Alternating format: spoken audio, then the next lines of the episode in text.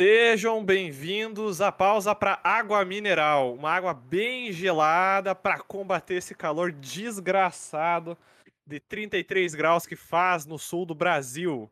Estou aqui hoje com os meus amigos derretidos e derreti de derretidinhos, João e Tots. Ah, aqui tá tranquilo, aqui tá de boa. Onde está fazendo de fato uma pausa para o café, né? Sim. Eu já fiz a minha pausa, pois tomei no, durante. Uh, uh, uh, nos bastidores o meu café gelado aqui. É. Mas, passado o calor, passada a angústia do aquecimento global, vamos pro primeiro tópico dessa pausa, que é uma dobradinha. O quê? É, é, pois é. Porque eu vou trazer o assunto Martin Scorsese, mas não é o Martin Scorsese em si, são dois filmes dele. Opa eu estive assistindo recentemente. Uh, por coincidência, eram dois filmes dele, porque um deles eu não sabia que era dele. Uh, eu estive assistindo, primeiramente, Os Infiltrados. Ah, puta filme. Muito bom. Uh, que é com o grande Leonardo DiCaprio e com o, o outro rapaz. Matt Damon. Matt Damon, Matt Damon. Inclusive o elenco desse filme é brabíssimo. Né? É, brabíssimo, brabíssimo. E o filme é brabíssimo também. Vocês dois já assistiram Se Infiltrados? Já, já. múltiplas vezes. Faz tempo, faz, faz tempo. Cara, é, Sim, ele, é, ele, ele é 2001, 2007, é, ele, depois eu vi que ele foi o primeiro Oscar que o Scorsese ganhou, né? Merecido, porque é, depois eu vi também que o filme é um remake de um outro filme. Ah, uhum. Mais antigo, né? Bem mais antigo. É, e é muito massa. Assim, achei edição muito boa, roteiro muito bom. Os diálogos não envelheceram tão bem, mas é, é, é, a, é a trama que te move, sabe? É a, a, a ideia de que, de um lado, você tem o Matt Damon, que é um pseudo filho de gangster, ele foi criado por um gangster, né? E ele foi treinado para entrar na polícia e ser um policial infiltrado, né, para esse bandido, para esse gangster. E do outro lado você tem o Leonardo DiCaprio, que vem de uma família aí meio de gangsters, mas ele quis ser um policial de fato, ele queria ser da polícia. Ele sobreviveu ao naufrágio do Titanic no final. E como, é, e como primeiro primeiro job dele, ele recebe essa tarefa de se infiltrar né, na, na, na máfia desse gangster que tem um policial infiltrado. Então, o filme inteiro você vai acompanhando esses dois polos opostos e é muito, muito massa essa dinâmica de você constantemente fica nessa ansiedade de quem vai descobrir quem primeiro. Porque, né, já no começo do filme eles meio que descobrem que cada um descobre que tem um infiltrado em cada campo, mas eles não sabem quem é o infiltrado, porque pelo. É, só que o chefão de um, tipo, do caso da polícia e da máfia, não revela quem é o outro. É, pro, porque. Pro a... braço direito, né? De o departamento que infiltra é, agentes em gangues não, não libera para a polícia os agentes que estão infiltrados, né? Uma questão de segurança e tal. Enquanto isso, você tem o Matt Damon desesperado para descobrir quem é. Então, pá, filme massa, cara. Filme muito bom. Nossa, muito divertido. É a primeira, foi a primeira vez que você assistiu? Primeira vez. Eu, eu, ouvindo você falar agora, percebi que eu não, não lembro praticamente nada. Se eu fosse ver esse filme de novo, ia ser quase inédito, eu acho. Eu acho que você ia gostar, bem, bem massa, assim, bem... Ele é muito bom, ele é muito bom. Um ritmo bem frenético. E indo na contramão do ritmo desse filme, mas contendo ainda o mesmo diretor e um dos mesmos atores, eu estive assistindo, assistindo Assassinos da Lua das Flores. O ah, do... mais recente. Esse, esse, é novo, né? Pois é, o é mais recente filme de Martin Scorsese, com Leonardo DiCaprio também.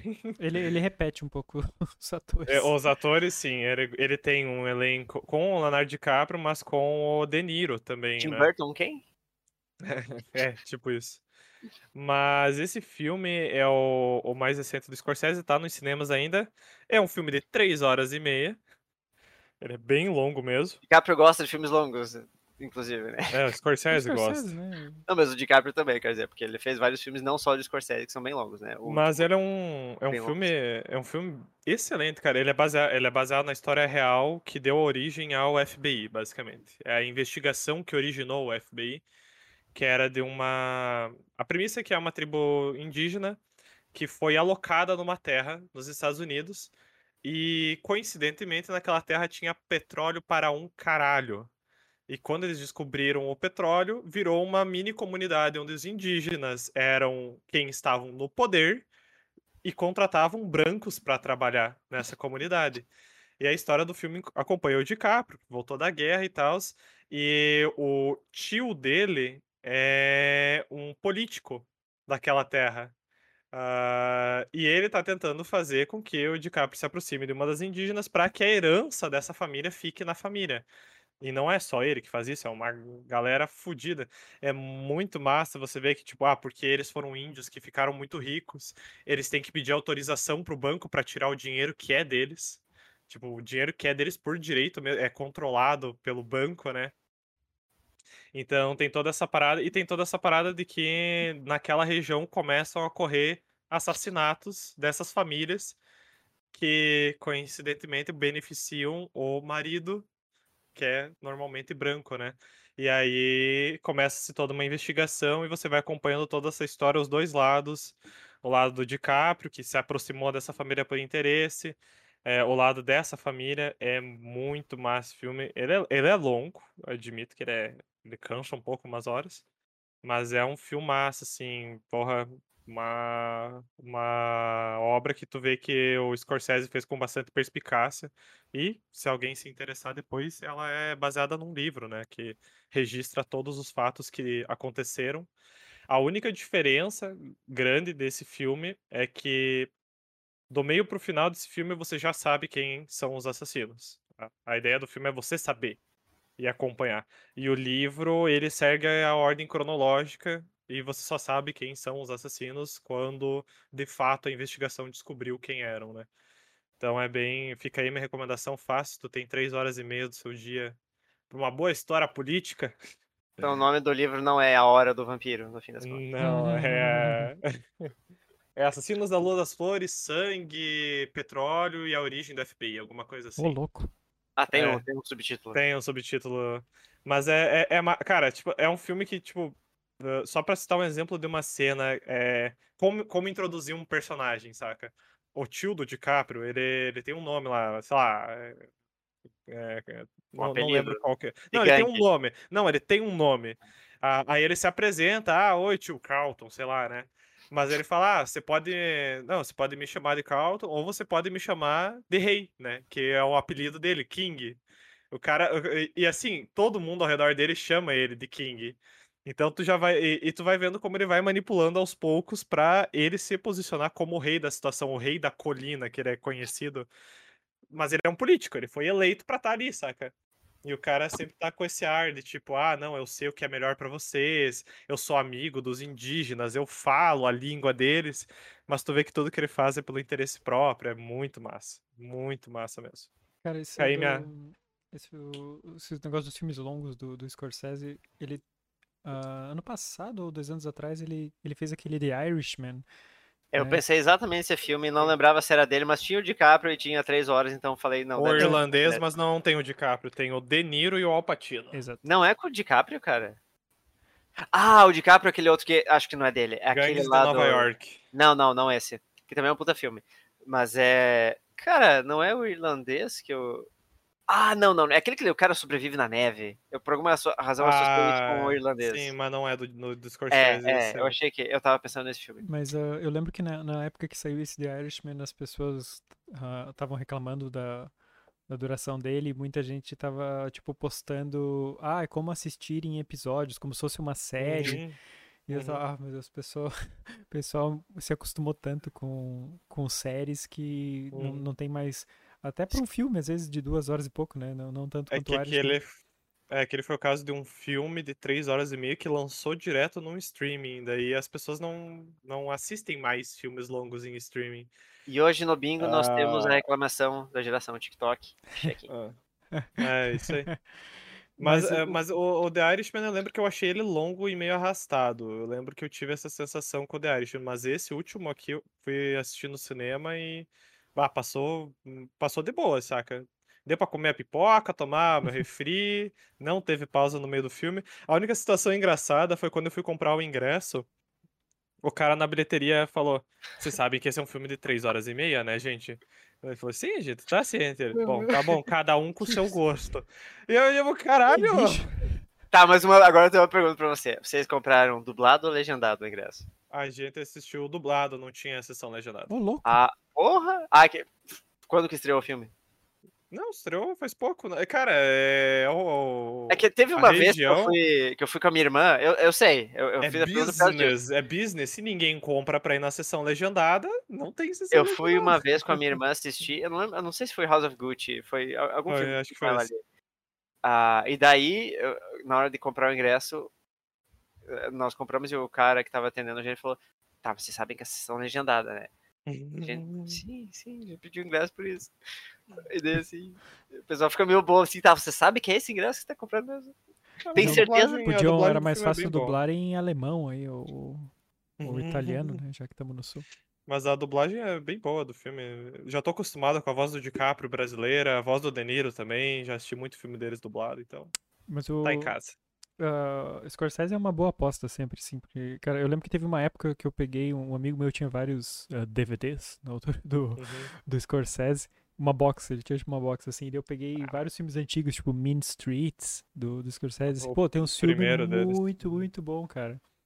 É. Eu tenho que assistir ainda aquele Cassino. Cassino, e tem aquele outro de gangster. é, Porra, esqueci o nome. Os Bons Companheiros de Ah, o Ah, The Goodfellas é um clássico. Uhum. Eu já vi muitas vezes. esse Também é longuinho, mas é muito, muito bom. Diz que é um dos melhores dele, assim, É, é. disparado. Você tem algum favorito do Scorsese? Você tá. Eu acho que o Goodfellas, provavelmente sim. Uhum. Assim, Nem o é Taxi Driver, você que é o mais. Taxi Driver, eu não gosto. Eu não consegui terminar de eu Taxi gosto. Driver.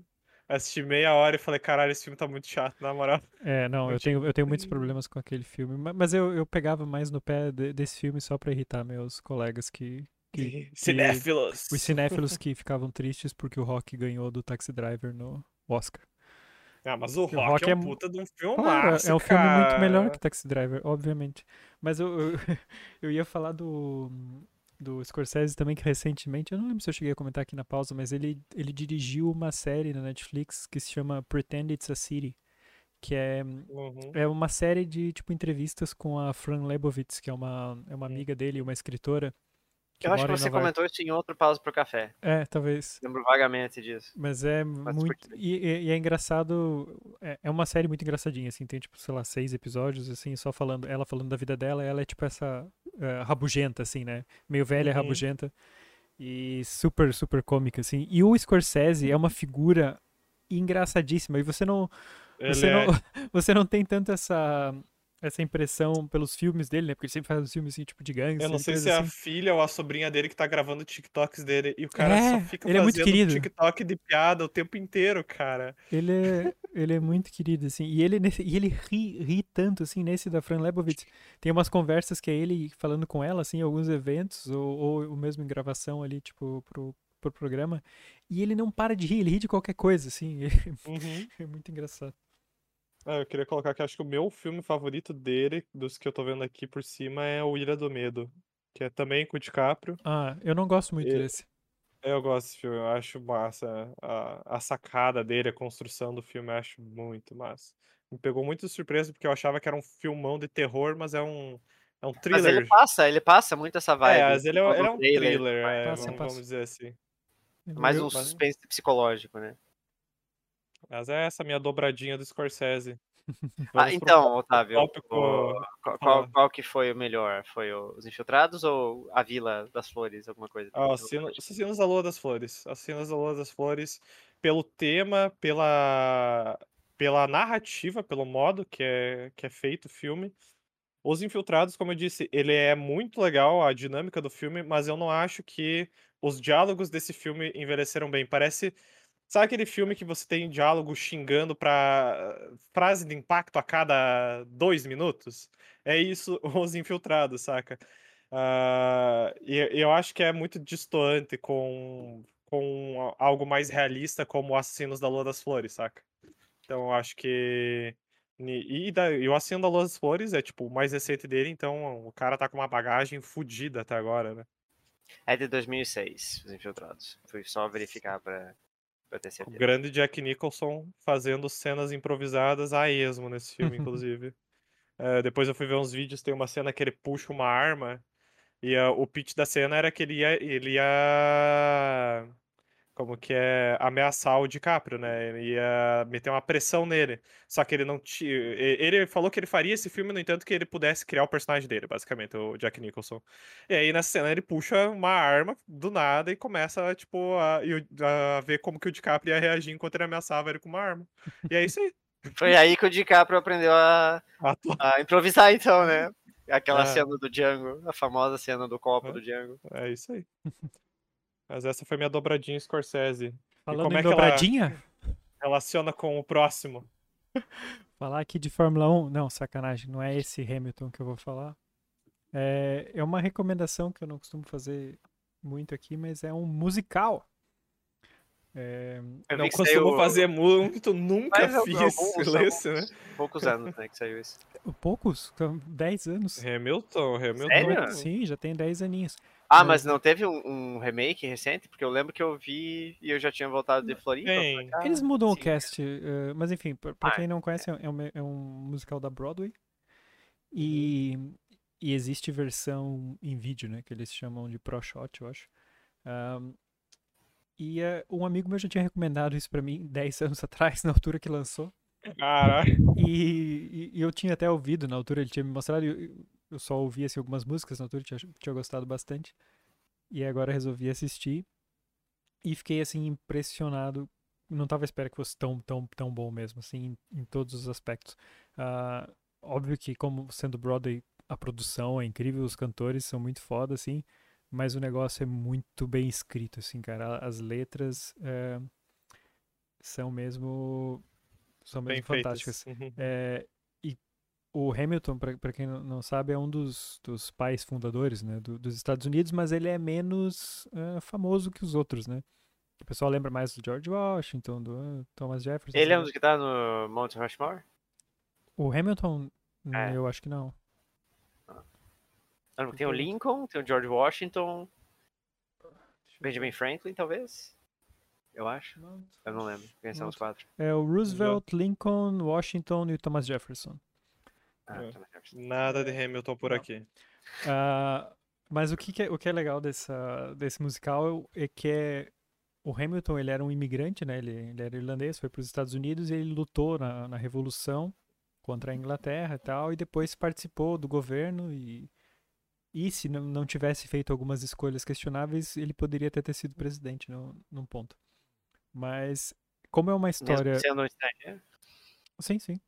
Uh, mas como é uma história sobre, sobre colonialismo, né, sobre escravatura, eles fizeram uma coisa muito massa que foi chutar o, o pau da barraca e meteram os personagens, tipo, ah, o, uh, como é que é, Aaron Burr, que é um, é um dos personagens principais ali, colocaram um ator negro para interpretar. Thomas Jefferson colocaram um ator negro para interpretar também. E, e não só isso, como o musical não é só aquelas músicas que você está acostumado a ver né, em musical, assim, essas músicas. Não sei como, se tem algum estilo específico, músicas de musical. uh, Música narrativa. É, mas é, é tem, tem, tipo muito hip hop. É, tem, e tem uma, uma parte em que está no, no Congresso americano o, o Hamilton uh, discutindo com Thomas Jefferson sobre medidas uh, sobre a direção econômica do país. E é tipo uma batalha de rap que os dois têm. Cara, é tipo, é genial num nível assim que é. Eu fiquei assim, aturdido, assim, de, de tão massa. E. E o que mais que, que eu ia comentar? Agora eu me perdi na. Mas tu assistiu a versão de vídeo mais recente, né? Não, essa, essa é a versão. Ela já não é tão recente porque é com os primeiros uh, atores, com o primeiro casting do, do show. Uhum. Eu vi que saiu uma versão musical no Disney Plus uh, esse ano, inclusive. Se eu não me engano. Não, ah. não. Dois anos atrás, dois anos atrás. Pois Daí eu não. Eu acho que não é a mesma versão que tu Talvez tá Talvez é dessa que eu, que eu tivesse falando antes. É. eu lembro de ter visto algo. Tem ator. Cara, tem, é, tem, tem atores famosos nessa série, nessa versão basicamente. Ah, ok. O, o, nessa primeira versão, essa que eu vi que é a primeira, o, o cara que escreveu faz o papel principal também, assim. Uhum. Um... Mas eu, eu, queria dar ênfase a tal expressão, chutar o pau da barraca, pra mim é uma expressão sensacional. Muito bem usada. Mas, cara, ele tem. Também é longuinho, né? Não é só o Scorsese que faz coisas longas. Assim, é 2 horas e 40, mas passa assim super rápido Boa. mesmo. Assim. É Achei muito, muito bem feita essa, essa, essa caracterização que, que eles fizeram, assim, essa... É baseado numa biografia que, que escreveram depois do, Uhum. sobre o Hamilton. Ah, Mas tomas as suas liberdades, né? é, assim, eu acho que não tem nada que não seja factual, assim, né? Mas, Uhum. mas tem essas liberdades. sim. O personagem do Thomas Jefferson é muito engraçado. É, um, é, um, é bem um, um fanfarrão, assim. é- Uhum. Mas. Mas, assim, estão muito bem caracterizados os personagens, assim, tá muito divertido. Ah, é isso aí, assistam, procurem aí na internet. Acho que tem na, estamos falando na Disney Plus, porque tudo ele que é da envolve, Disney. Tudo que envolve o nome Hamilton é ótimo. Ó, o Lewis Hamilton da Fórmula 1 também. Grande, grande figura. Então fica aí a indicação. E fica aí o agradecimento ao Talico, meu amigo que recomendou 10 anos ah, o atrás. Talico é o super fãzaço dos musicais. É, né, ele, ele, ele, é- ele manja muito de musicais, é, mas é isso aí, só demorei 10 anos pra seguir a recomendação, mas Antes tarde do que nunca. Aproveitando que estamos no tema de figuras históricas que já não, que não, fo- não são tão lembradas, né?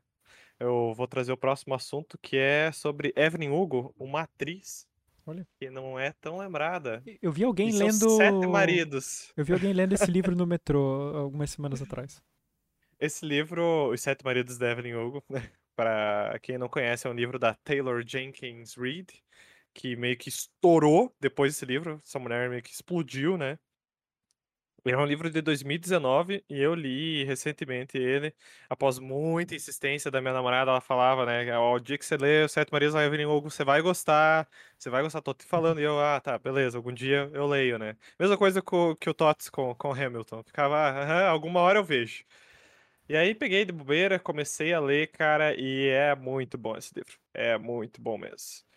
Ah, brincadeiras à parte, Evelyn Hugo, ela não existe, mas ao fim desse livro você vai acreditar que ela existiu de verdade. Ah, porque basicamente a história é... você acompanha uma jornalista, a Monique Grant, que é convidada a ter uma entrevista com essa atriz, Evelyn Hugo. Ela não sabe o porquê, ela não, ela trabalha para uma revista, mas ela não é uma das redatoras mais famosas, mas ela é escolhida a dedo para ter essa conversa com a Evelyn Hugo. E a Evelyn Hugo é como se fosse a Marilyn Monroe, entendeu? Ela é uma lenda do cinema viva, só que pouca, ela nunca deu entrevista, nunca dá entrevista na vida dela. Ela, todos os filmes que ela fez foram considerados clássicos, mas ela tem uma vida bastante conturbada. Então, quando ela, essa jornalista chega para fazer entrevista com ela, ela fala: "Olha, você vai fazer a minha biografia aqui. E você vai passar uma semana comigo, a gente vai escrever a minha biografia, e é isso aí. E ao fim dessa história você vai entender por que que era você, né? Tem, tem toda essa, essa subnarrativa. E o livro, você basicamente acompanha a história da vida da Evelyn Hugo, mas os capítulos são o livro já publicado. É como se a biografia, você estivesse lendo a biografia que a Monique vai escrever né, no futuro. É essa a estrutura do livro, né? Daí cada capítulo é um, dois, sete maridos que a Evelyn Hugo teve, né?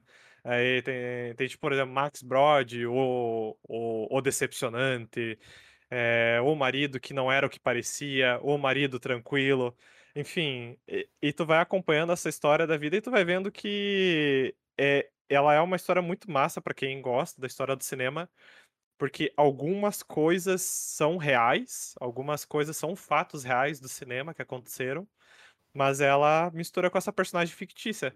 É, a, a nível de comparação, é como se você estivesse lendo aqueles livros do Bernard Cornwell, que é uma história real acontecendo, mas tem um personagem fictício acompanhando ela. Só que nesse caso, o personagem fictício é aqui é, é o cerne dessa narrativa. Mas você acompanha a, a era de ouro do cinema e os filmes de sucesso que ela faz são como se fossem versões desse universo de filmes de verdade, né?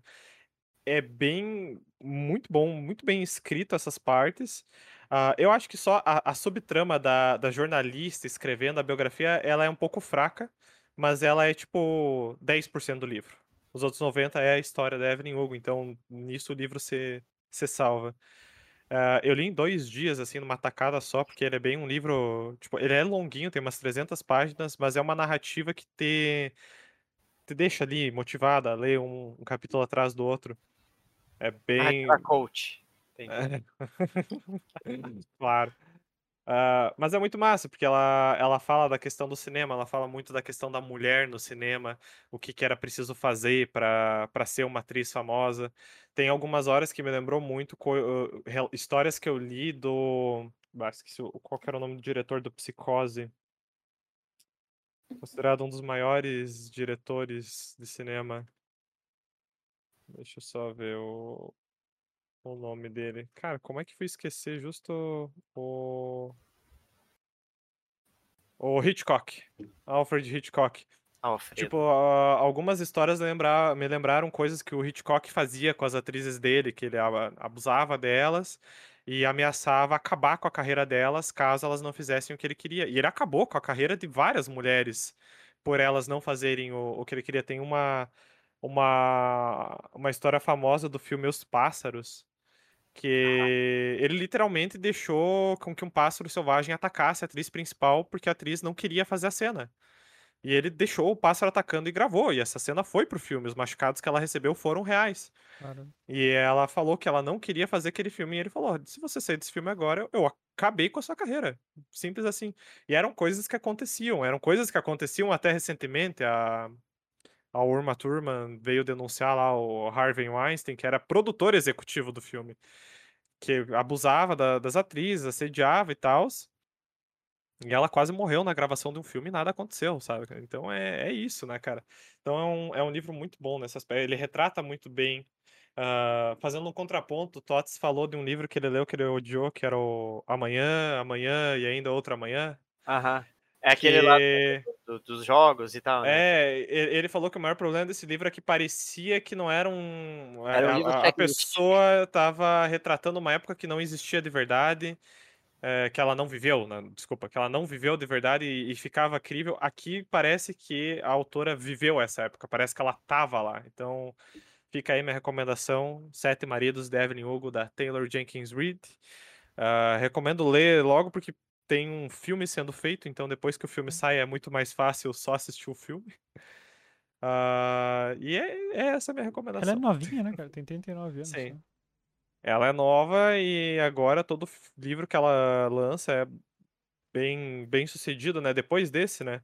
Ela fez Daisy Jones and the Six, que saiu uma série recentemente. Esse é baseado naquela Fleet Macwood, aquela banda. Uhum. Fleetwood ela Mac? É, é, essa ela, ela se inspirou numa história que aconteceu com essa banda que é tipo.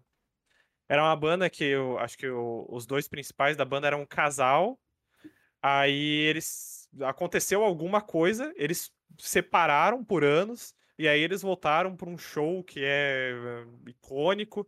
E ela quis escrever um livro sobre a banda, Daisy Jones and the Six, uma banda ficcional, em que ela contaria a história do que quebrou a banda por tantos anos e depois fez eles voltarem, né, para esse show icônico. Então ela ela faz essa brincadeira, né? Mas esse eu não li, a Letícia disse que é bem bom. Uh, Malibu Renasce, Quero Estou Está de Volta, são livros bem famosos nos últimos anos, mas todos dizem que o, o melhor dela até agora é Os Sete Maridos mesmo. Cara, eu, eu não tenho certeza agora se é ela, que eu ouvi uma história recentemente, eu tenho pouquinho assim, acho que é, mas que ela, que a, a autora ia numa lojinha de impressão, assim, perto de onde ela morava, para imprimir os manuscritos dela antes, para dar pra editora, assim, né? Uhum. E, e daí um dia ela, tipo, um dos manuscritos recentes, assim, ela, tipo, mandou lá imprimir, foi fazer outra coisa, depois voltou para buscar. E quando ela voltou, o senhorzinho da, da loja de impressão tinha lido o manuscrito, né? Uhum. E daí ele perguntou perguntou se era uh, de quem que era ou alguma coisa assim, e ela disse, né, que era, ela tinha escrito dele, falou, ah, boa sorte para ser publicada. Uhum. Caralho! e, e, daí, e daí, mas acho que não foi, tipo, no sentido de, de é ruim, né, foi, tipo, no sentido, ah. tipo, pô, é muito difícil ser publicada, né, só que ele não sabia quem era, quem era ela, né. Uhum. Caralho, maluco. Engraçado. Muito, muito bom. Mas, Mas então tá. Falando em ser publicado, é, falou, é, eu lembrei de. Teve dois livros que eu li recentemente que, que é do interesse de, de escritores. Que são uh, livros escritos por tipo críticas de, literárias e, e, que são voltados para para escrita, né? É, um deles, é, na verdade, eu ouvi um podcast que agora eu não lembro qual é, que tinha essas duas mulheres, que era a Vanessa Ferrari e a Noemi Jaffe, e as duas falavam sobre, sobre escrita nesse podcast, e de lá eu descobri esses dois livros. Um é O Lugar das Palavras, que é o da Vanessa Ferrari, e a Vanessa Ferrari, ela foi, ela trabalhou na Companhia das Letras muito tempo selecionando manuscritos. Então, é, ela pega e, e, fala sobre vários erros que, imagina, ela é a pessoa que escolhe quais livros vão ser publicados ou não. E a Companhia das Letras, né, como é a maior, maior uh, uh, editora, editora, do Brasil. Uhum. Então ela pega e, e lista uh, erros frequentes que autores cometem e, e, erros que fazem as editoras imediatamente descartarem os manuscritos. Legal. E a forma como ela faz isso é separando em tipos de autor. Então ela pega ah, o autor arcadista, né, ou o autor uhum. poeta, e dela vai listando erros assim. Uh, então, e algumas coisas que às vezes a gente comenta aqui, tipo, tem aquela a clássica de inverter o, o adjetivo, né? Que é tipo, ah, em vez de dizer a, a mata verde, o autor pega e escreve a verde mata. Então já vira um negócio poético, né? Na, na visão dele. Enquanto, na verdade, já aquilo denuncia a, a inexperiência, né? Do, do autor. E e, e ela pega e coloca, o legal é que ela usa trechos uh, como exemplo, trechos bons, assim, de livros famosos, e também usa trechos ruins que ela inventa, né? Mas que são coisas que, que você ela encontra. Leu. É, provavelmente são coisas muito parecidas, que na verdade você encontra se você for ler aí coisas, às vezes até livros publicados, né? Mas, uhum. é, mas então é, é legal ver essa, porque às vezes ela dá um exemplo, imagina, dentro do autor arcadista ali, por exemplo, né, que é sobre às vezes usar termos, a pessoa às vezes, ah, vou pegar uma palavra que significa tal coisa e usa uma palavra antiga porque acha que é chique, sei lá, né, mas no fim soa fora de, de contexto, né, não soa bem.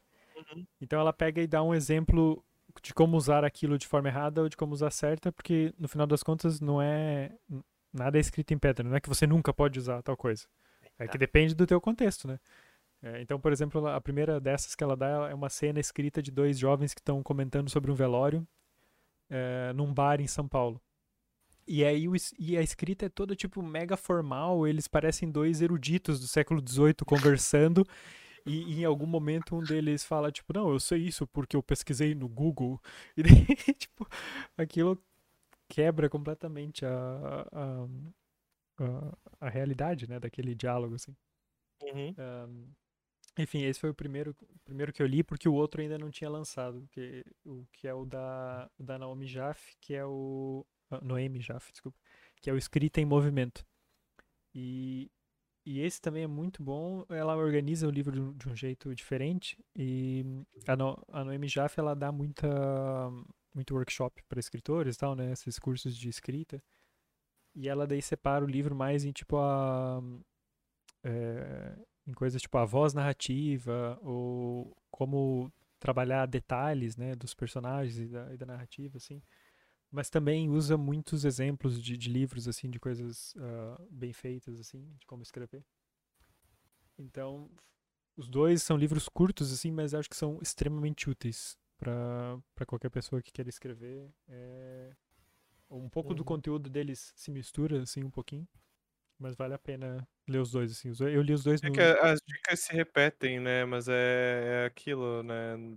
Se você não seguir as dicas, não importa o quanto elas se repitam, né? Você vai continuar sendo um escritor arcadista, né? Se, se você ler aquilo, ah, não, mas eu, eu sei dominar e não levar aquilo a sério, tu vai cair nesses vícios, né?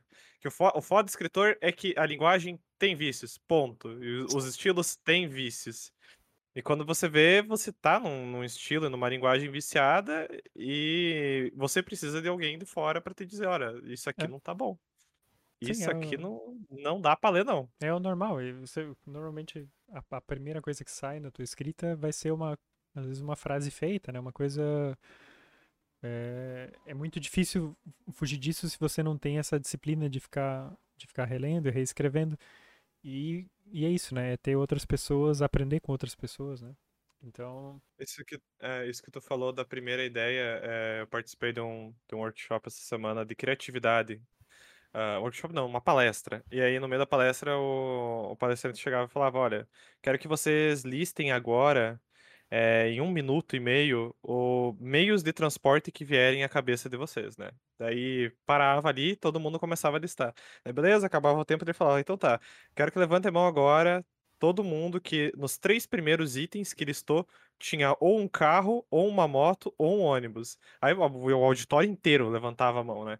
Aí ele convidava, agora você compartilha com a pessoa do lado os teus três últimos itens pra ver se eles chegam a ser próximo ou se você já começou a, a viajar mais longe, né? E era, a galera viajava, né? Teletransporte.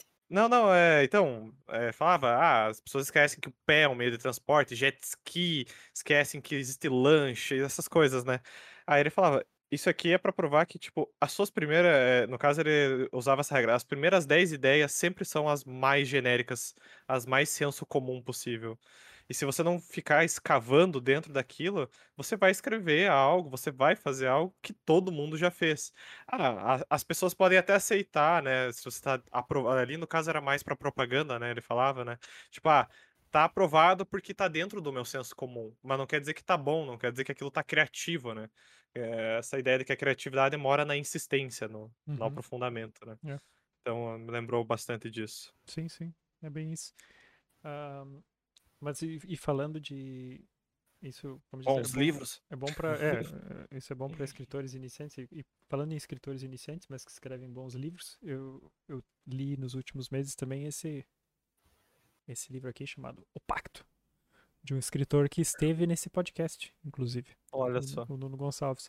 É, infelizmente, Abraço, Nuno.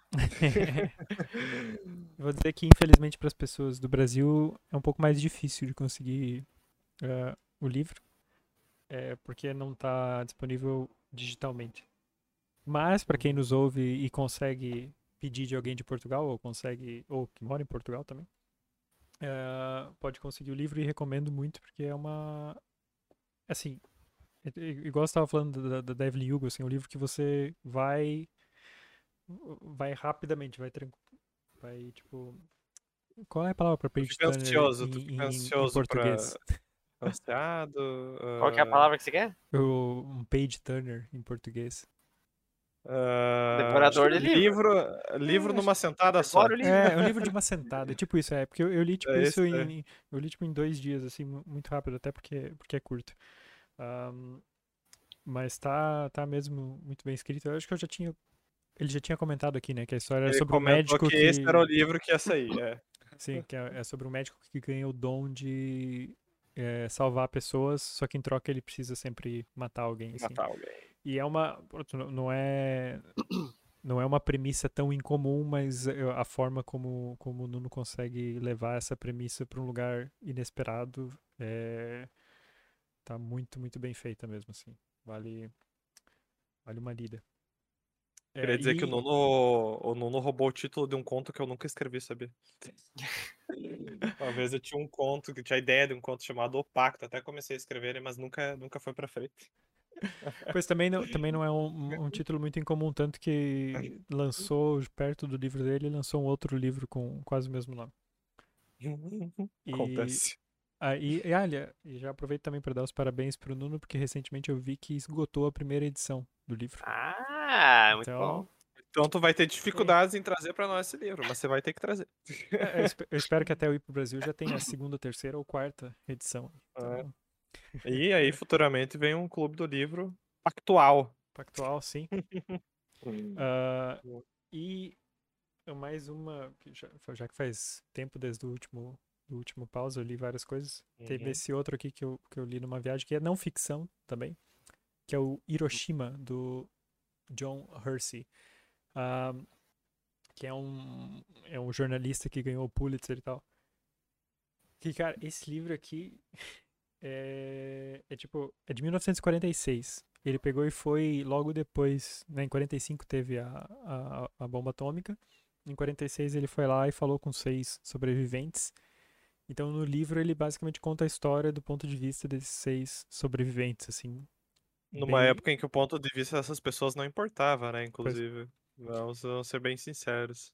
E, tipo, o que a gente sabe, assim, normalmente. E eu li porque teve o Oppenheimer, assim, recentemente. Daí eu já tinha comprado esse livro, já fazia, sei lá, mais de um ano, assim, comprei no sebo. E quando estreou o Oppenheimer, eu pensei, putz, acho que agora é hora de, de eu ler esse, de eu ler esse Não, livro. você deixa de ler o livro. Porque o, Tô com a Oppen- cabeça pra isso. o, o Oppenheimer, né, ele fica. Pra quem viu o filme, ele fica um, um pouco mexido com essa coisa, né, em algum ponto ali, mas Grilado. mas nunca mostra em detalhes essa os acontecimentos da bomba, né? ou É, as eles, escolheram não, pessoas. né? eles escolheram não mostrar, né, É. o- a bomba caindo, etc. E cara, aqui as pessoas é tipo descrito em detalhes, assim, mas detalhes até se, se alguém fica, eu vou, eu vou dar um exemplo de algo que acontece no livro, então se alguém fica mal com descrições, pule aí um minuto.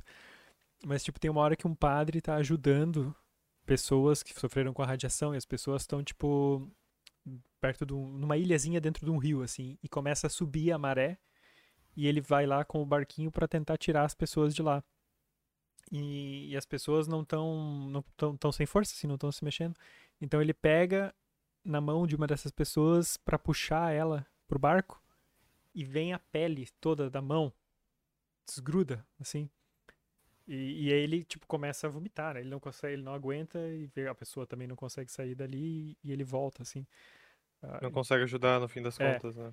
então é, é bizarro assim a descrição das coisas e, é- e é louco como as pessoas não tinham noção nenhuma do que estava acontecendo.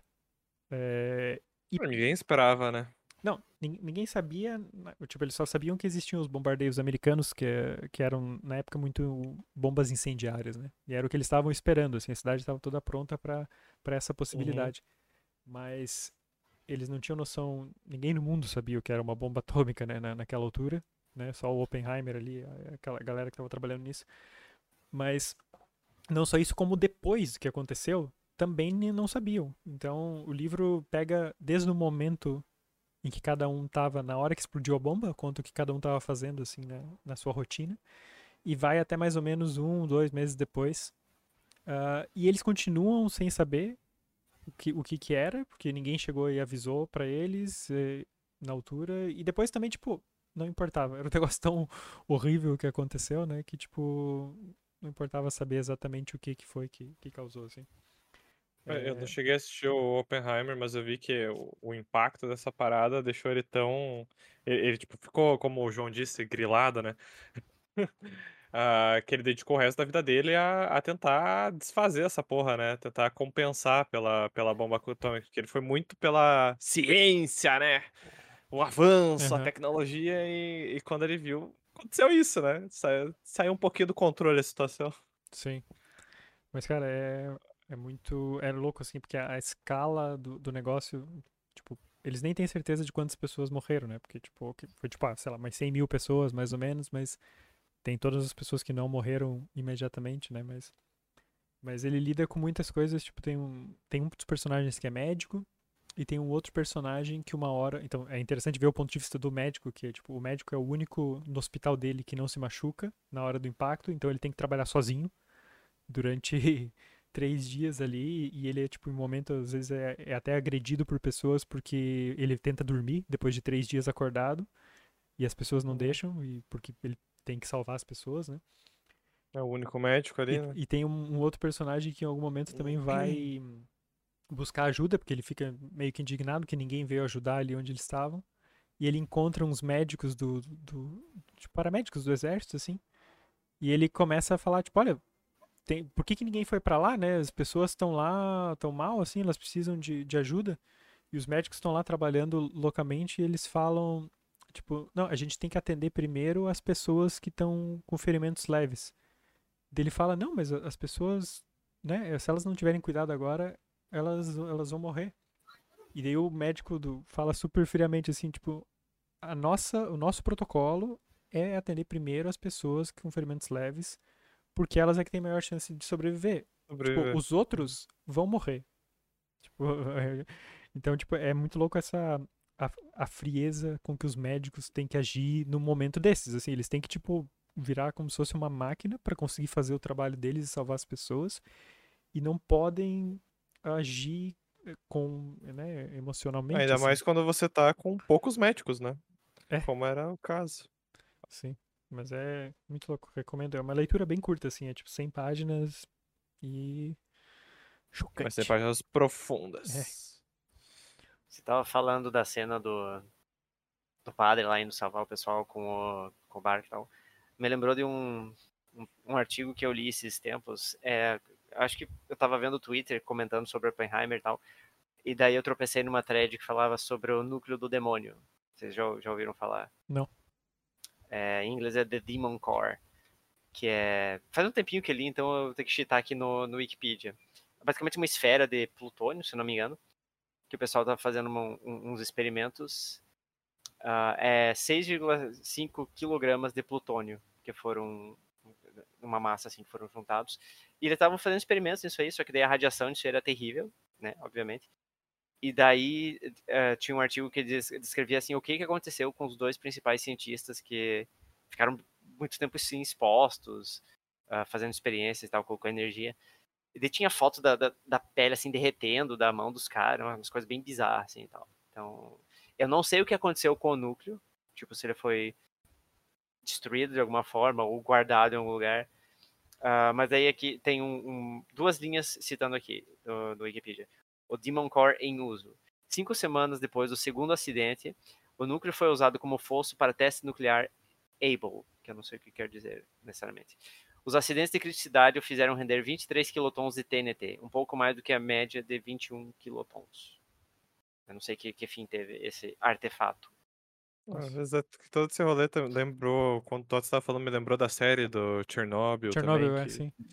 Mas também, trazendo para o caso brasileiro, é o Césio Angra, 137, né? é, Goianinha, Goiânia. Essa história, eu lembro que Angra tinha uma história muito louca de uma criança que pegou, né, a, porque brilhava, né, e levou para casa para brincar. Porque... É, é, foi os catadores de lixo que eles pegaram, Ah, porque o lixo do hospital estava sendo descartado sem identificação correta, sem...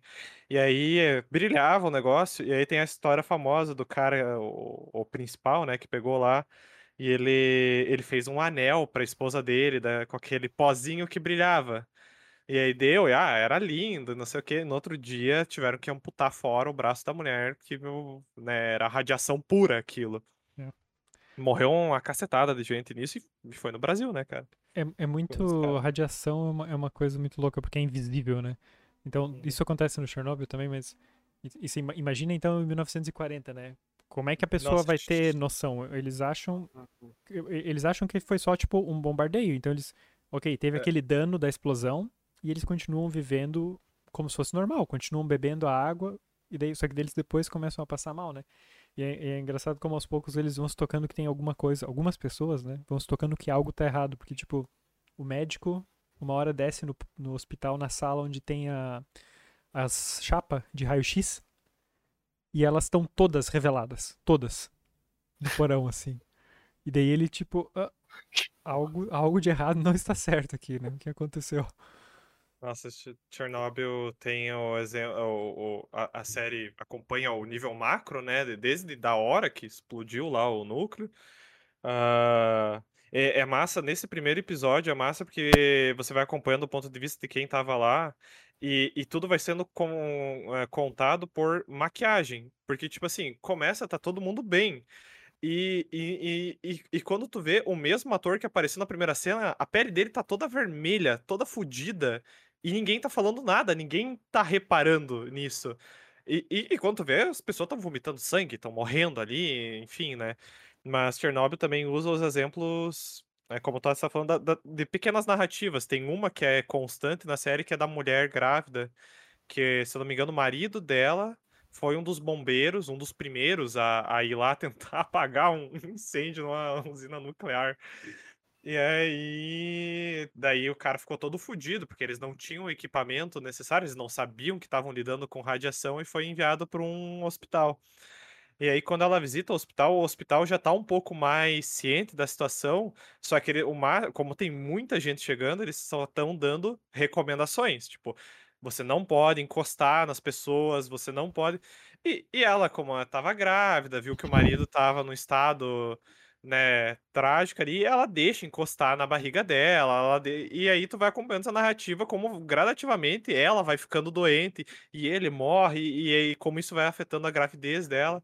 Então tu vai vendo um negócio, tipo, como o Tots falou, é invisível, né? Tipo, ah, tu olhando, nada tá acontecendo aqui.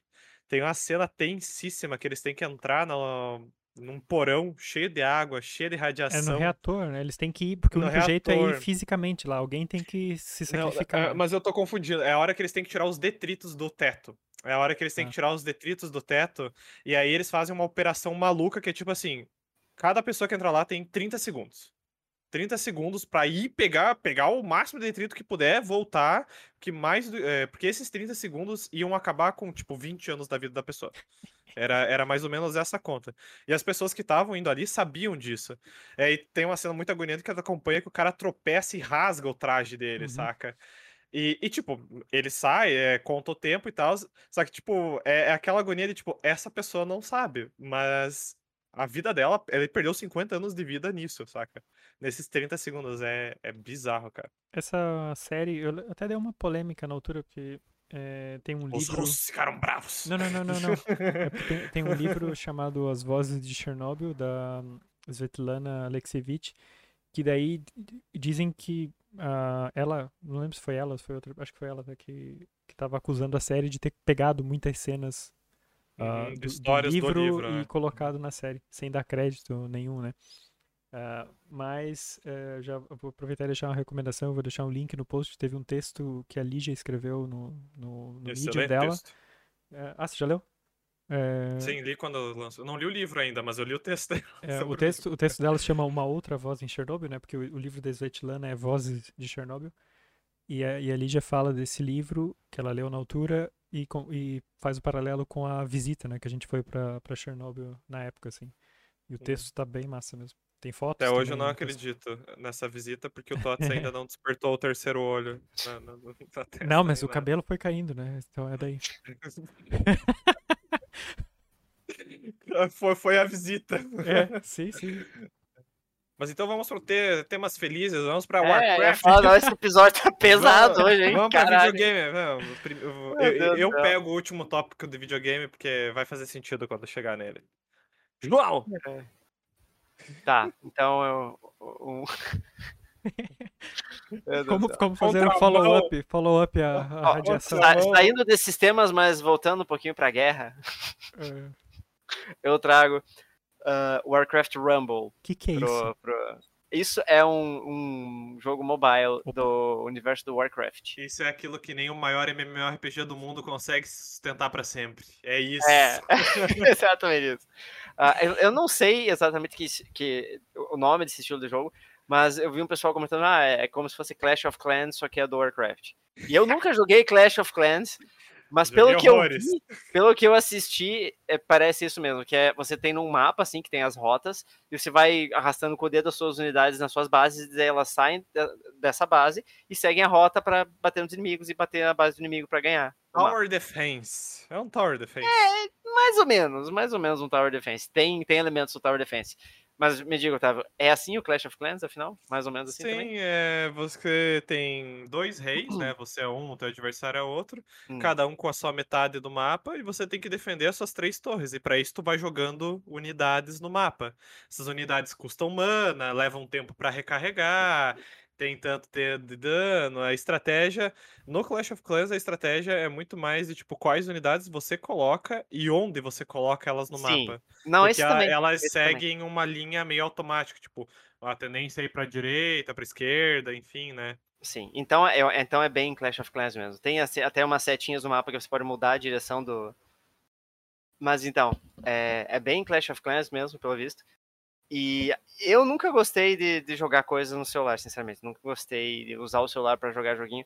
Eu baixei o joguinho porque se você participasse de um negocinho ali, se você fizesse as primeiras missões, você ganhava um bônus ora, no World of Warcraft, ora, claro. Ora, ora, ora! Se não é a gamificação das é, coisas. É, mas aí assim, eu tô, ainda tô com o joguinho instalado, jogo às vezes um pouquinho.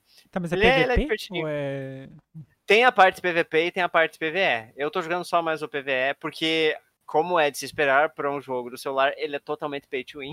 É, sim. O Clash Royale também É. é. Você, você consegue co- inflar de, de, de grana ali para upar mais rápido as suas unidades, colocar, Ah, mas agora que tu falou, deu uma saudade. Clash Royale era muito bom, velho. equipar. Esses equipar... joguinhos aí é, é, é cinco minutos uma partida, entendeu? Não tem muito estresse. Exato. É assim, mas eh, já me frustrou um pouquinho o jogo, porque eu, eu tinha chegado, ainda tô numa parte que pra você avançar sem colocar dinheiro jogo, é um grind fudido, é, é muito lento, você tem que ter muita paciência. Eu, ah, vou jogar bem suave, assim, então daqui a, daqui a uns dias eu sei que eu já desinstalo mesmo, e, e é isso aí. Mas assim, ah, é um jogo free, né? Você pode jogar o, o PVE totalmente free, aspas inclusas. Ah, então vale a recomendação aí, Otávio, se você quiser mais um Clash of Clans ou mais um, como é que é, não sei o que, É Clash Royale, é Clash Royale. Clash Royale, isso aí. Ah, fica aí, fica aí a dica. Ele é bem bonitinho, muito bem animado. Ah, e pra, pra mim, que, que conheço muito do universo do Warcraft, são assim, várias. Câmera do Otávio morreu. Continua. são, são várias. Tem várias faces familiares dos, dos personagens, assim e tal. Então, pra mim, foi, foi muito legal. Sabe o que, que me dá agonia? Eu fui ver o jogo aqui no celular enquanto você falava Ah. e, e me dá muita agonia. É, o Tots talvez possa explicar melhor isso por trabalhar com, com jogos mobile.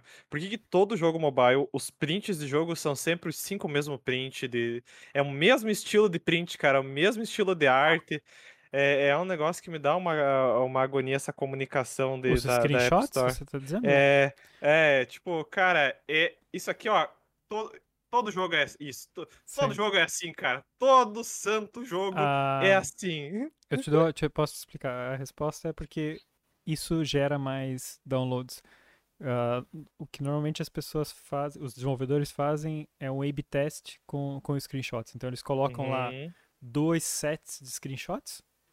Para um Ah, público então, e dois sets de outros. não é, é, é, sim. Basicamente, quem abrir a loja, alguns vão ver um, um tipo de screenshot, outros vão ver outros. Então, eles veem, ah, quem vê esse grupo de screenshots aqui é, tem 10% a mais de, de chance de instalar o jogo. Então, eles vão fazendo esse tipo de, de trocas. E, normalmente, o mesmo tipo de screenshot é o que gera mais downloads. Então, tipo, aqui no primeiro screenshot, você vê, tipo, ah, personagens grandes, né? E uma frase, colete heróis, né? Que é, ok, Uhum. você sabe já que já apela para um tipo específico de perfil de jogador que, que é o colecionador, né? Eh, então tem vários detalhezinhos assim que são coisas que ficam em, em screenshots que O marketing é uma droga mesmo, hein? Vou Eu ia te falar, Otávio, uma lição de marketing pro cara do marketing. É, tirar a personalidade das coisas, tirar a personalidade das coisas e sempre transformar numa coisa genérica, né? Por isso que todo mundo fala que ah, tem, tem muito debate se jogo de celular é realmente jogo, por, por seguir essas fórmulas de, Ah, de é, é um jogo. engajar. Não, não, tô É um jogo sei é, predatório, mas é jogo. é, exato, porque tem que seguir essas práticas predatórias para sobreviver, né? Ou você pode Ah. ser Linha, que é um bom jogo, totalmente gratuito, você pode zerar a história sem gastar um centavo. inclusive fazendo já um jabá, tem tá, tá rolando agora, todo mês tem um evento com uma historinha nova e tem uma de Halloween agora que é a, que é a melhor até agora, segundo a minha opinião. Que- que- Vampiros estão nessa escrevi a história, tá? Não, é, é de, é de fantasma essa. Se chama, se chama The Fisherman's Ghost, essa história. Nice. E Ah, qual que é o mas- próximo tópico? Ainda na linha de Blizzard, companhias que estão no inferno, É, literalmente. te- cara, teve uma. Teve um, um- Já que você falou isso, teve um post do. Como é que é o nome daquele perfil que eu sigo? Que, que é de sátiras de, de games Uhum. no, no, no Twitter, que não é mais Twitter. Inclusive, off-topic aqui, eu percebi hoje que mudaram o botão, não é mais retweet, agora é repost. Ah, meu, acabou-se o verbo do, de twittar. É. Acabou o Twitter. cara? Ah, a, a Hard Drive. Hard Drive é o nome do. Ah, o Hard Drive é muito bom, É cara. muito O bom, Hard é muito bom. Drive é um. É um perfil de um- sátira de, Não, mas voltado ele para é, ele é um jogos. do- site, né? E ele Sim, ah, sim. Ah, É, mas é, o que eu vi hoje era. Cadê? É que eles postam. Aqui. Ah, aqui estão todos os novos locais de trabalho que abusam dos seus trabalhadores vindo para o Game Pass nesse, nesse mês. E daí tem assim um monte de catálogo é do, mentira Blizzard. do Hard. Drive. É, tipo, essa é a parada do Hard Drive. É, eles fazem notícia de verdade em, em um ponto, mas eles colocam a sátira no meio, né? Sim, sim, é, eles são muito bons. Ah, mas então, o, o Warcraft Rumble é, ele foi anunciado meio que junto com a BlizzCon, é, que é o evento anual da Blizzard para divulgar os jogos e novidades dos uh, que vão entrar nos jogos delas e tal, dela e tal. E eu assisti um pedaço dessa BlizzCon que falou de umas coisas bem interessantes para mim, que continuo jogando Warcraft, World of Warcraft, mesmo que bem menos do que eu costumava jogar agora, que eu tava até refletindo esse ano sobre, ah, foi um ano que eu, assim, deixei de jogar bastante o WoW, porque é um jogo, dependendo do tipo de comprometimento que você quer, ou o tipo de engajamento que você quer ter com o jogo, ele demanda muito tempo. Os MMOs, uh, o pessoal tava refletindo aí que é um gênero possivelmente em extinção de jogos, porque eles demandam muito tempo, e cada vez demanda muito mais tempo, cara. É, é aquela história, o jogo vira um trabalho, sabe? Porque todo dia tem uma atividadezinha para você fazer. Inclusive no Warcraft Rumble também. Todo dia, da meia-noite, reseta três quests lá para você fazer e tal, ganhar bônusinho. É, isso Mas é isso é o básico do mobile. Não, eu sei, é, eu sei, eu sei. Mas só, só é, falando que também reflete nesse tipo de jogo. Mas acho que a diferença é ah. é que o jogo mobile te, normalmente te requer 5 a 10 minutos por dia Exato, e o MMO é te requer 5 a 10 horas por dia pra jogar uh, o MMO de fato é muito. Uh, consome muito tempo. E eles anunciaram nessa BlizzCon, que eles, foi a BlizzCon que eles anunciaram a próxima expansão do WoW, que vem ano que vem. Uh, uma coisa bem interessante de, de, qualidade de vida, que um dos problemas. Eu vejo como um problema, é um né? botão de desinstalar lançou... para melhorar a qualidade de vida. Na época que lançou o jogo era uma, era uma decisão de design. Quando lançou o jogo, né, em 2004, que é o ah, cada personagem é único e tudo mais e tal, que ainda tem isso, só que assim, coisas que você conseguiu no seu personagem eram exclusivas dele, são assim, coisas cosméticas ou petzinho que não faz nada, só anda com o teu personagem e tal. E ao longo de vários anos, várias expansões, eles foram cada vez mais uh, globalizando isso para toda a sua conta. E uma das coisas que eles falaram que vão fazer para a próxima expansão, que me deixou muito feliz, é tem, tem um, um tipo de conteúdo que você faz no jogo, que se você fizer até dificuldade tal, você ganha tal recompensa. Só que essa recompensa só vai pro teu personagem que fez aquilo. E eu meio que sempre joguei com o mesmo personagem, porque eu fui coletando isso ao longo das expansões com esse personagem. Falei, poxa, mas eu não quero perder isso nesse personagem se eu jogar com outro e tal. E eles falaram que isso vai finalmente virar é, pra conta toda. Né? Então, é, várias coisas que estão vindo pra conta toda. Então, eu vi isso como. E vários outros espectadores também viram isso como um passo deles tentando tirar um pouquinho dessa necessidade de, como se fosse um trabalho, o jogo, que eles estão cada vez mais globalizando as coisas que você consegue no jogo, ou seja, você não precisa ficar grindando, né, aquilo com vários personagens para conseguir aquilo para tua conta. E isso, inclusive, foi um, um, ponto que eles tocaram quando eles estavam anunciando a expansão, que ah, eles, eles sabem que é um, um, tipo de jogo que demanda bastante tempo e tal, eles estão tentando tomar decisões que movam o jogo um pouco para longe disso, porque a gente tem cada vez menos tempo e o jogo tá requerendo cada vez mais tempo. Mas a, a player base do WoW daqui a pouco já tá toda aposentada, porque o, é. o WoW lançou, uh, vai fazer 20 anos, né, ano que vem. Vai fazer 20 anos ano que vem, exatamente. Lançou em 2004. Daqui a pouco tá todo mundo aposentado, bicho. Tem, vai Cara, ter muito tem, mais tem tempo. Algo que eu tô, tem algo que eu tô bem curioso para saber o que, que vai ser, que vai ser tangenciando um pouco do tópico da Blizzard que aqui, que é vários uh, game designers e programadores e tal, um, um, uma massa bem pesada dos colaboradores ali deles saíram uh, faz um tempo já. Não, não Por que será? Mas a questão é, era assim do, do time, um dos, dos, times originais, assim tal, e eles montaram um estúdio de jogos. Uh, eu não lembro o nome agora, mas eles anunciaram que vão lançar também um MMO, High Fantasy e tudo mais e tal. Então eu tô curioso para saber assim o que que eles vão fazer para tentar diferenciar um pouco do modelo que consome tanto tempo de hoje em dia, porque eles sabem disso, né? Eles saíram de um jogo que já era assim. que já existe é, alguma coisa Castle Fantasy é o nome da, do, do estúdio, eu não lembro ah, porra, mas... ah, tá. Eu ia falar que se fosse o nome do jogo, porra, o nome mais genérico possível. Não, não, é o nome do, é o nome do estúdio. Alguma mas coisa Castle Fantasy. Você sabe que já existe Castle. uma alternativa, né, João? É Final Fantasy XIV, tá aí, a player base só aumenta. Deus me livre. Achei que você ia dizer League of Legends. Que eu... Não, não, não é. Eu, já, eu já jogo Dota, eu não vou jogar outro MOBA junto, não. É, mas eu acho curioso você falar isso porque eu acompanho o Final Fantasy XIV, eu não jogo, eu só acompanho. E, cara, tipo, sempre que lança expansão, por um período de tempo eles param de vender o jogo porque eles não tem mais como enfiar player nos servers, não tem mais como o server aguentar a quantidade de player que tem no jogo. Então, tipo, tem, tem, acho que, sei lá, tem seu público ainda, né? Tem, tem, Final tem. Fantasy XIV é bem mais novo do que o WoW, né? Sim, bem mais novo. A questão do Final Fantasy XIV, eu não nego. Ah, claro que fiquei com curiosidade de jogar e tal. Até hoje nunca joguei. Mas, cara, eu, eu já fiz. Eu, eu gosto do WoW. Eu já fiz, já consegui tanta coisa no WoW e, tipo, eu, eu não vou jogar dois Você MMOs. pode andar com o teu Chocobo no WoW? Você pode. Não pode, né? Não, mas eu posso andar com a minha Fênix, que o Totti sabe, é uma um- saga de anos. É uma saga de anos que tem screenshot no Twitter do ano que eu consegui, foi, eu acho, 2014. E tá lá ainda no meu Twitter, aquele, aquele screenshot. No Dois anos X? atrás daquela porcaria. Uhum. No meu X. Quando ainda era Na época Twitter. era Twitter. Na época era Twitter. Ah, então eu tô curioso pra saber como é que vai ser o MMO desse novo estúdio. E de que outros tipos de jogos eles vão lançar, porque é, não é só o pessoal que saiu do- da frente do Warcraft, tem um pessoal que saiu do Diablo, também sim, de, de vários IPs da Blizzard. Então eu tô, Entendi. tô bem curioso. Que curioso, né? A demissão em massa aí da galera. É, O que tem de mais parecido com esses, com novos, modernos MMOs é, s- é tipo Destiny, né? Esses jogos assim, esses co-ops, ah, que são normalmente mundos grandes, de- assim, baseados em instância. ou- Que é da Band, que é o. Acho que tu falou que é a me- a mesma história, né? Eles eram os desenvolvedores do Halo. Não, eu não lembro se eles saíram, foram demitidos e fundaram o próprio é, estúdio, né? Sim. E daí fizeram o Destiny. Que... Só que o Destiny é aquilo, ele também já teve a sua curva de auge, né? Quando ele saiu, foi um grande hype. Aí eles fizeram o 2, tiveram que descontinuar o 1, um, porque não, não tava, tava, mas o 2 também tropeça bastante para conseguir manter a, a player base, né? É aquilo, né? As vontades, as necessidades do público gamer vão mudando, porque o público gamer não sabe o que quer. E para encerrar esse assunto dos jogos, eu vou falar sobre um jogo que, ironicamente, eu vou finalizar falando sobre um jogo que não sabe quando acabar. E Que é Castlevania Lords of Shadow.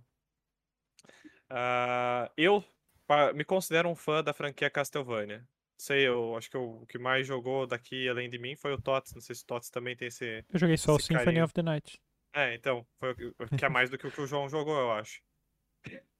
Eu mal joguei, então, só? mal joguei. Ma- Mas, você gostou do Symphony of the Night, muito né? bom, muito bom. É muito bom.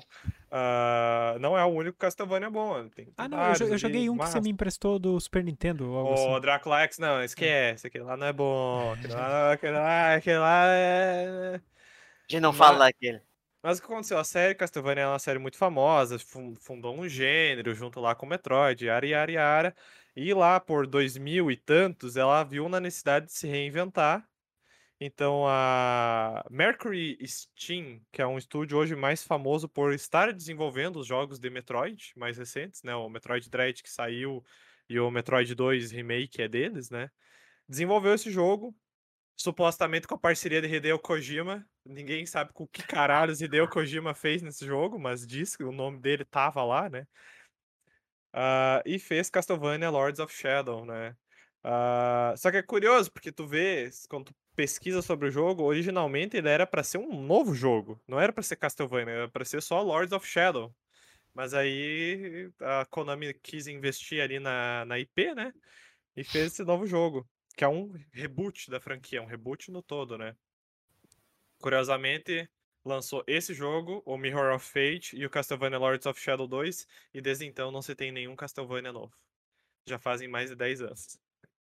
Só tem os animes da Netflix que são, são bons também. Ah, Ah, Desculpa, pra qual consola que é ou é PC? PS3, PC, é daquela geração, sétima geração de jogos. Lançou pra todos. tudo na época, assim. É, na época foi pra tudo. Eu joguei no meu Steam Deck, no, no meu PC portátil. É porque eu lembrava de alguns E- desses pra DS. Eu não sei se, foi, se era tipo o mesmo que saiu depois pra, Hum, não, não, pra esse é 3DS. o Mirror of Fate. Esse é o Mirror of Fate, que é o pra Ah. 3DS. Mas é Lord, of, é Lord of Shadow, Mirror of Fate. é? Mirror of Fate, que é, ele é tipo uma sequência, ele é entre os dois jogos, mas você não é obrigado a jogar. É, esses jogos é tipo um um God of War da vida, é um, um hack and slash, é um hack and slash. Você controla o personagem, luta com hordas de monstros. Esteticamente o jogo é bem massa, cara, ele é todo na estética de um livro, cada fase é um capítulo.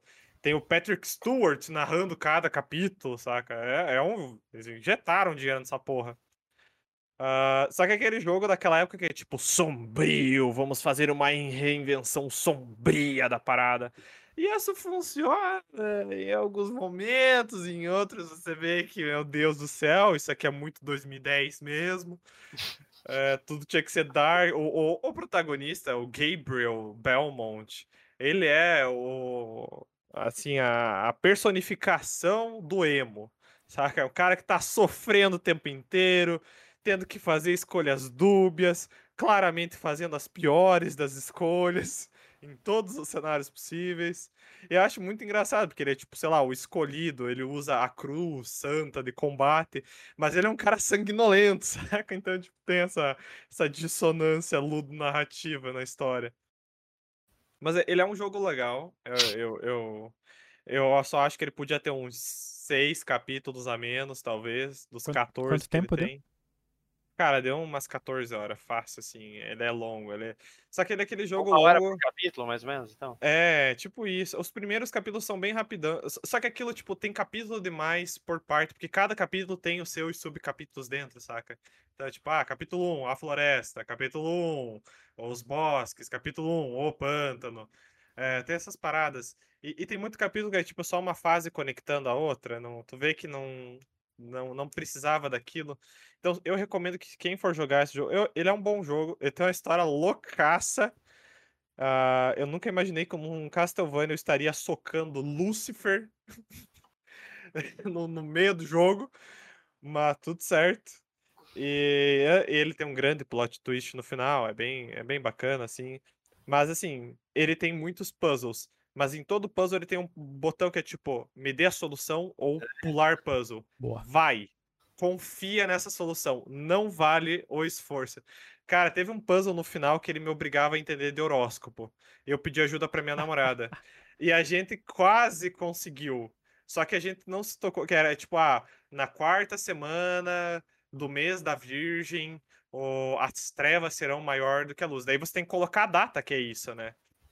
Uh, que é o signo, o dia e a fase da lua. E a gente acertou, só que a gente acertou o signo errado, porque tem diferença entre o signo masculino e feminino.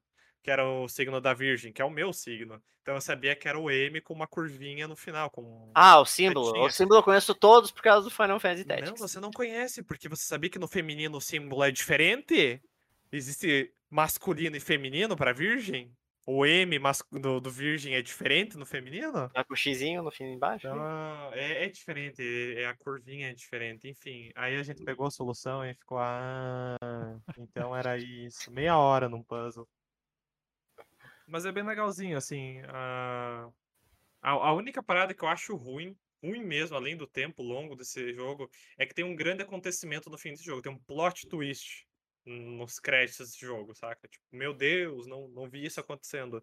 E a explicação desse plot twist tá na DLC, que são mais dois capítulos. Beleza. E você joga ali DLC, são curtos. Só que o final boss dessa DLC, de... cara, eu tava preso naquilo, eu não conseguia derrotar aquela porra. Aí eu fiz o que o meu amigo Tots me ensinou. Eu fui no YouTube. e vi um vídeo disso. E no vídeo eu descobri que esse é um dos boss mais difíceis que existe na franquia inteira. E, e ninguém sabe por quê. Porque é assim, sabe? Tipo, a, a, DLC tava indo numa boa. Eles resolveram fazer um negócio que levava duas horas pra tu derrotar a porra do, do bicho, entendeu? Pra uma cutscene. Cara, eu odeio, assim, DLC realmente, DLC tinha que acabar, sinceramente. Com todo respeito aos desenvolvedores. Não me Cara, faz falta é muito, é muito nítido quando um time tá fazendo DLC só pra fazer uma grana. Tu como é, ah, o, o Castlevania Lords of Shadow, qualquer peido tava tendo uma cutscene, né? é, é esse tipo de jogo. Aí chega nas cutscenes da DLC, são imagens paradas com narração, saca? Tu vê que não teve budget para aquilo. Aí, cara, e é o segundo jogo que DLC é assim, ó. O Devil May Cry também tinha isso. Acabava o jogo, a cutscene eram uns mapinhas genéricos, aí tinha várias cutscenes que eram imagens estáticas estilizadas, saca?